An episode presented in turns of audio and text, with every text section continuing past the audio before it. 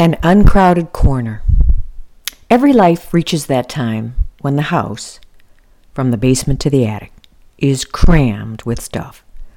It seems to coincide with the mind being cluttered with memories and regrets, a romance that fizzled for reasons we never understood. Everything, it seems, conspires to multiply.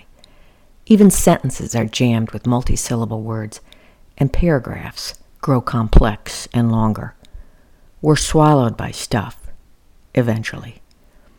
As if to add perfect symmetry to my expanding universe, my waistline expands too.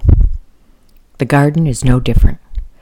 After years of acquiring, this fall I've been pulling, digging, ripping, relocating, and watching the ground open inch by lovely inch.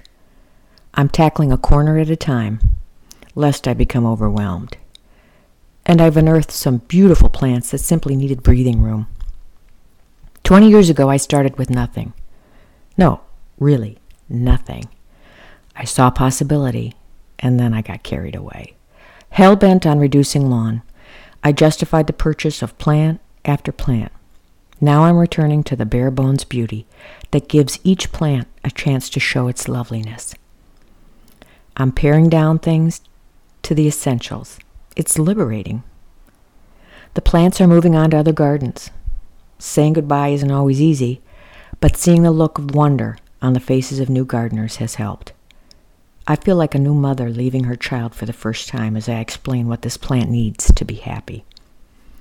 I've also relocated a few onto our local green for Sunday walkers to enjoy. Thank you, say a group of women visiting from Poughkeepsie. What a beautiful little town you have here, they add as they head off to the local trail.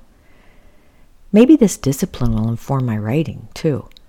Perhaps that offending sentence that I struggle to rework could just get cut. I remind myself that I cannot fall in love with my words or that rare plant. I'm returning to open ground as I declutter and resurrect one crowded corner at a time. Subtraction trumps addition. Then a thought stops me dead in my tracks. Why stop at the garden? Inside, there's a library full of books, just looking for a home.